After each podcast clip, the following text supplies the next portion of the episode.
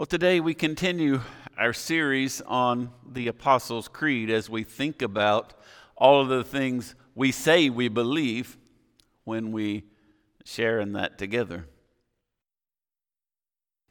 This week, the phrase, He suffered under Pontius Pilate, was crucified, dead, and buried.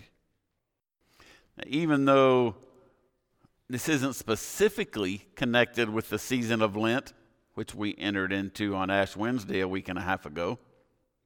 It is connected very clearly with a sacrificial focus of Lent.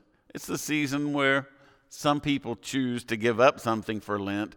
This part of the creed focuses us on Christ's choice to give up everything for us. Let's begin this morning by reading from Matthew chapter 27. Follow along as we read the scripture together. While Pilate was sitting on the judge's seat, his wife sent him this message Don't have anything to do with that innocent man, for I've suffered a great deal today in a dream because of him. But the chief priests and the elders persuaded the crowd to ask for Barabbas and to have Jesus executed. Which of the two do you want me to release to you? asked the governor. Barabbas, they answered. Well, what shall I do then with Jesus, who is called the Messiah? Pilate asked. They all answered, Crucify him. Why? What crime has he committed? asked Pilate. But they shouted all the louder, Crucify him. Then he released Barabbas to them. But he had Jesus flogged and handed him over to be crucified.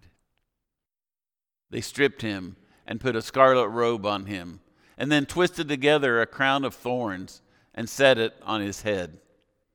They put a staff in his right hand. Then they knelt in front of him and mocked him. Hail, King of the Jews, they said. They spit on him and took the staff and struck him on the head again and again. This is the word of God for the people of God. Thanks be to God. Well, in the Apostles' Creed, we acknowledge that Jesus suffered, the suffering ending with death by crucifixion. And we can even place his suffering in a historical context when we connect it with Pontius Pilate, the governor of that day, which is historically documented. But how often do we stop and really think about what all that suffering was like? My guess is not very often. Nobody likes to sit around and think about suffering. Several years ago when the movie The Passion of the Christ came out. The one thing it did more than anything else is vividly portray the suffering of Christ. I remember as I watched that movie how I was impacted. At first, I thought, man, they're really being quite excessive, going to extremes to make a point of the suffering. And then I realized, oh, that was the point to remind us of how extreme the suffering of Christ really was. The suffering I don't particularly want to have to think about very often was all of a sudden on the screen right there in front of me. And I couldn't just rush past the suffering to the resurrection like I often might want to do. we know about Jesus being beaten and nailed to the cross and hanging there suffering for hours and finally dying an agonizing death, but we summarize it with the simple statement He suffered under Pontius Pilate, was crucified, dead, and buried. And we seem to go right on without stopping to think about what that might really mean as I looked through the scriptures, I saw a picture I don't always want to think about regarding the suffering of Jesus. The scripture says they twisted together a crown of thorns and set it on his head. They put a staff in his right hand and knelt in front of him and mocked him. Hail, King of the Jews, they said. They spit on him and took the staff and struck him on the head again and again. In my mind, I think about Jesus being whipped. I guess because of the scripture in Isaiah that we read together earlier tells us by his stripes we are healed. I picture Jesus being whipped, which would leave stripes on his back. And that may very well have been the case because the scripture also said Pilate had him flogged, which easily can mean whipped. But can you imagine someone taking multiple strands of material, all put together in one big whip, and all of a sudden you see and you hear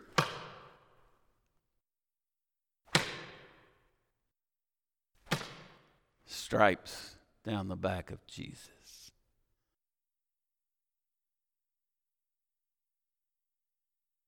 It says they also struck him on the head again and again with a staff. Again, can you imagine? They're hitting him, they're banging on him. Maybe they poke him with it. Jesus enduring abusive suffering. I can't imagine taking either one, much less both, and then being nailed to the cross to end it all. He suffered under Pontius Pilate. That sounds awfully simplified when we think about all that it really meant. I think we periodically need to stop and consider what suffered under Pontius Pilate really means. Then, after suffering through the torture, came the actual crucifixion. The whip, the rod, they were just the prelude.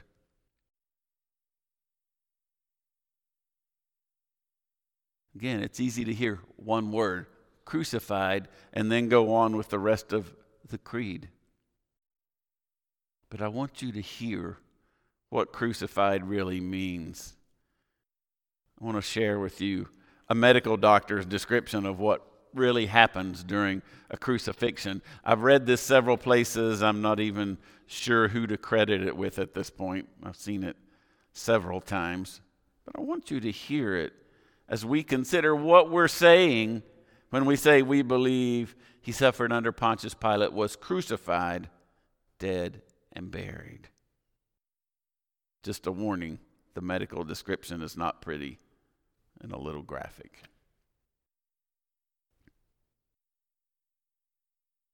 This doctor describes it this way Jesus is thrown backward with his, soul, with his shoulders against the wooden crossbeam.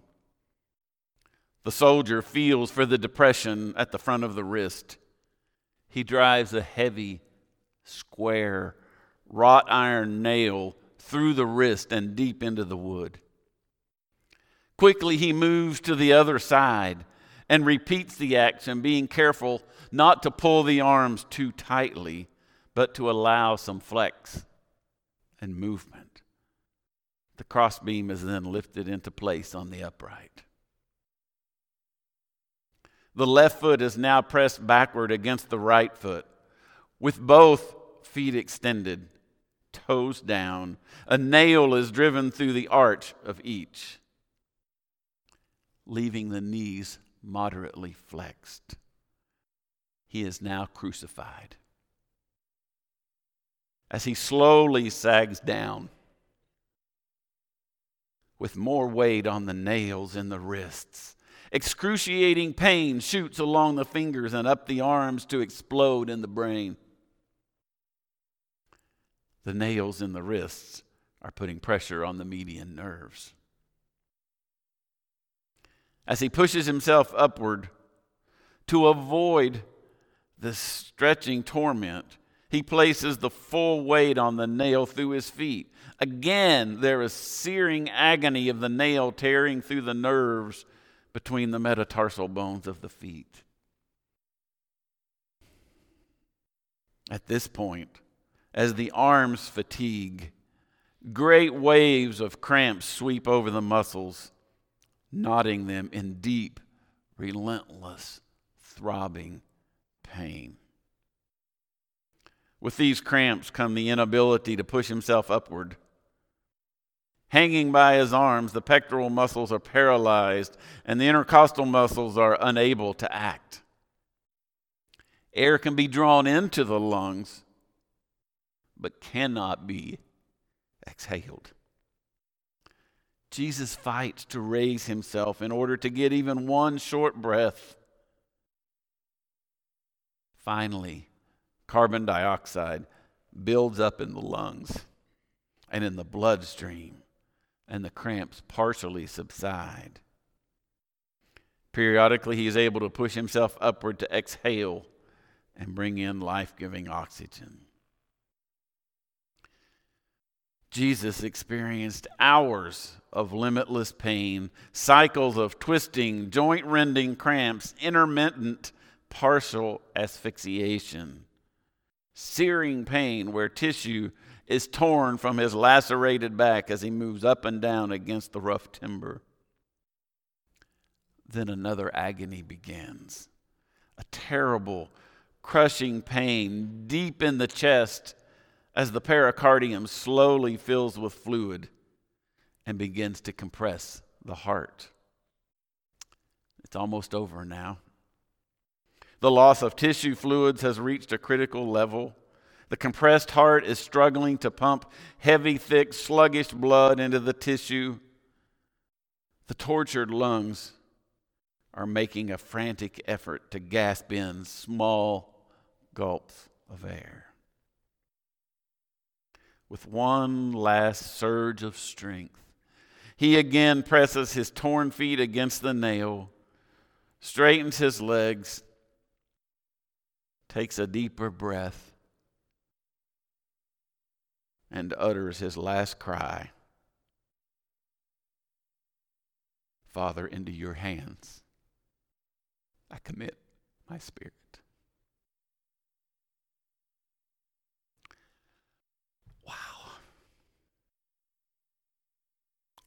All that. It's what we say we believe Jesus went through when we say, he was crucified. What an amazing way to show his love, the love of God for you and me. What a price to pay as he fulfilled all that was prophesied centuries before. Isaiah wrote, He was pierced for our transgression he was crushed for our iniquities. The punishment that brought us peace was on him. By his wounds, we are healed. But we're not finished with this week's part of the creed. The statements in the creed about Jesus being dead and buried are also important. See, if we don't believe Jesus was really dead, physically dead, all the way dead, then that takes away the possibility of him being raised from the dead. We believe he was completely dead, not just swooned, not passed out from suffering and then resuscitated three days later, like some people would tell the story who try to rationalize away the resurrection. He was dead.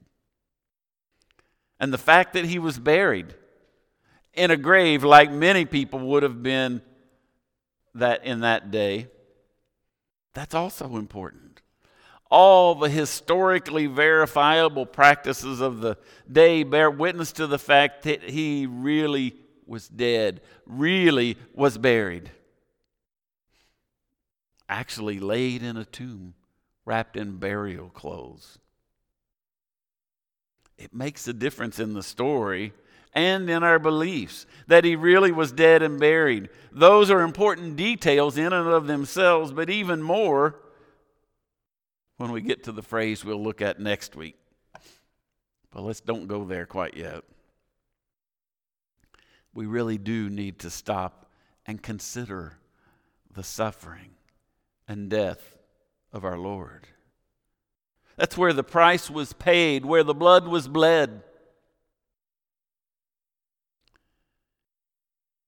When he suffered in our place for our debt accumulated from a life of sin and self focus, and he died the death we should die spiritually because of our sins, which stand in direct opposition to the life God created us to experience in Christ Jesus a holy, blessed life that we're called to.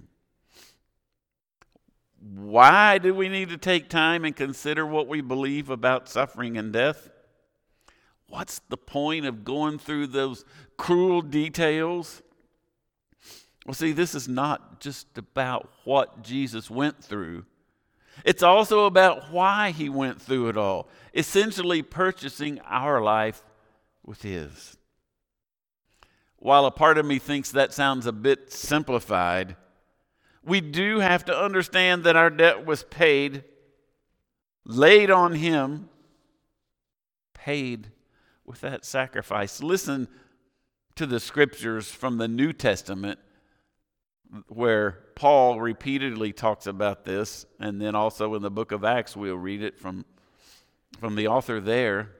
Listen to the language. Don't you realize your body is the temple of the Holy Spirit who lives in you and was given to you by God? You do not belong to yourself, for God bought you with a high price. And then Ephesians chapter 1. The Spirit is God's guarantee that He will give us the inheritance He promised and that He has purchased us to be His own people. And then these words to the leaders of the early church in the book of Acts Guard yourselves and God's people, feed and shepherd God's flock, His church, purchased with His own blood.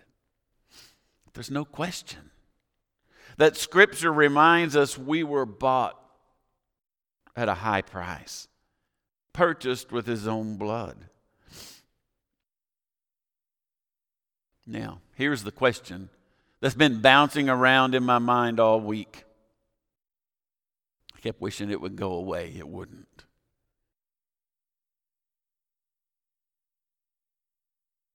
You know how when you buy something in a store, or even maybe more so, when you buy something online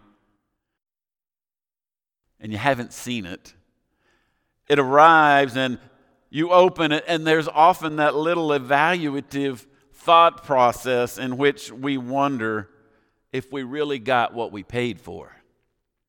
Was this really worth the cost? The question that's been bouncing around my head all week as I considered our lives, our church. If we were bought at a high price, did Jesus really get what he paid for? Was it worth the cost? Question wouldn't go away. where I kept landing is this. At one level, the answer to that is, is determined every day by the lives we live in, in faithful service, by the way we love God and love people, by the way our hearts and lives honor the one who paid the price. But on a much bigger level, I realize we can't do enough. We can't love enough. We can't serve enough to justify the price paid. Now, the good news is God operates by grace. not whether we do enough, love enough, serve enough. God operates in grace. And by grace, God declares that his children are worth the price. Not because of who we are and what we do, but because of who Christ is and what he's already done. As he suffered under Pontius Pilate, was crucified, dead, and buried.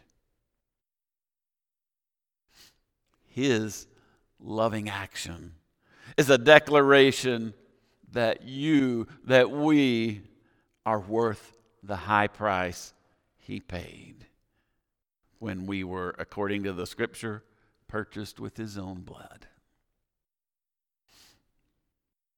Jesus has already done the work to purchase his church. The price is already paid. We read about it, we've thought about it this morning. My desire is to live a God honoring life that shows that I understand the price that was paid and I am ever grateful.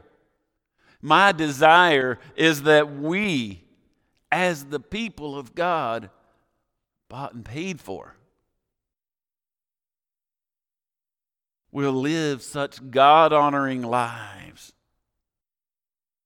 that one, show we understand the cost, we understand the high price paid, and two, that we are forever grateful for that incredible gift that came in the sacrifice that we've considered this morning. I want to live that life of gratitude, of thanks, of celebration, of honoring God in a way that shows we understand the high cost. I want to live that life, don't you?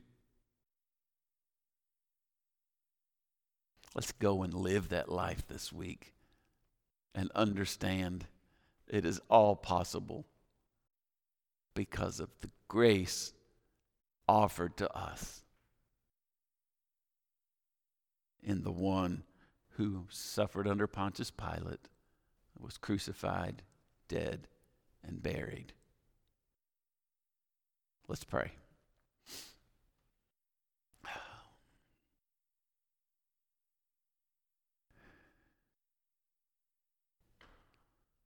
Lord, thank you seems to be not nearly enough for us to say, but thank you.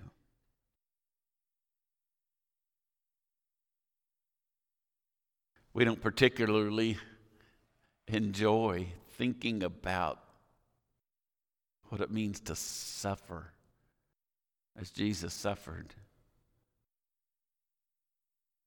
There's nothing pleasant about hearing crucifixion described in detail. But we know there was nothing pleasant as Jesus gave his life out of love for us. Totally amazing.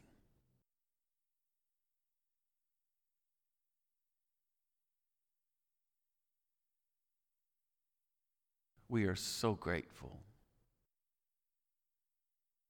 that in Christ you were willing to pay the high price for your church, us.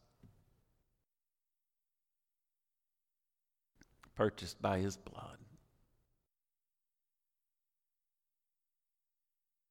Help us, God, to live lives that demonstrate our gratitude for that love, for that gift, for that sacrifice.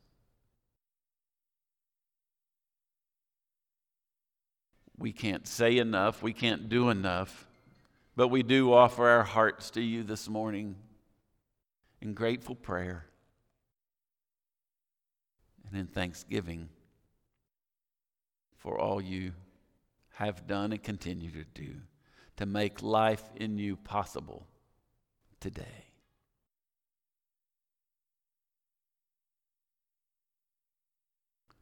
We thank you in Jesus' name. Amen.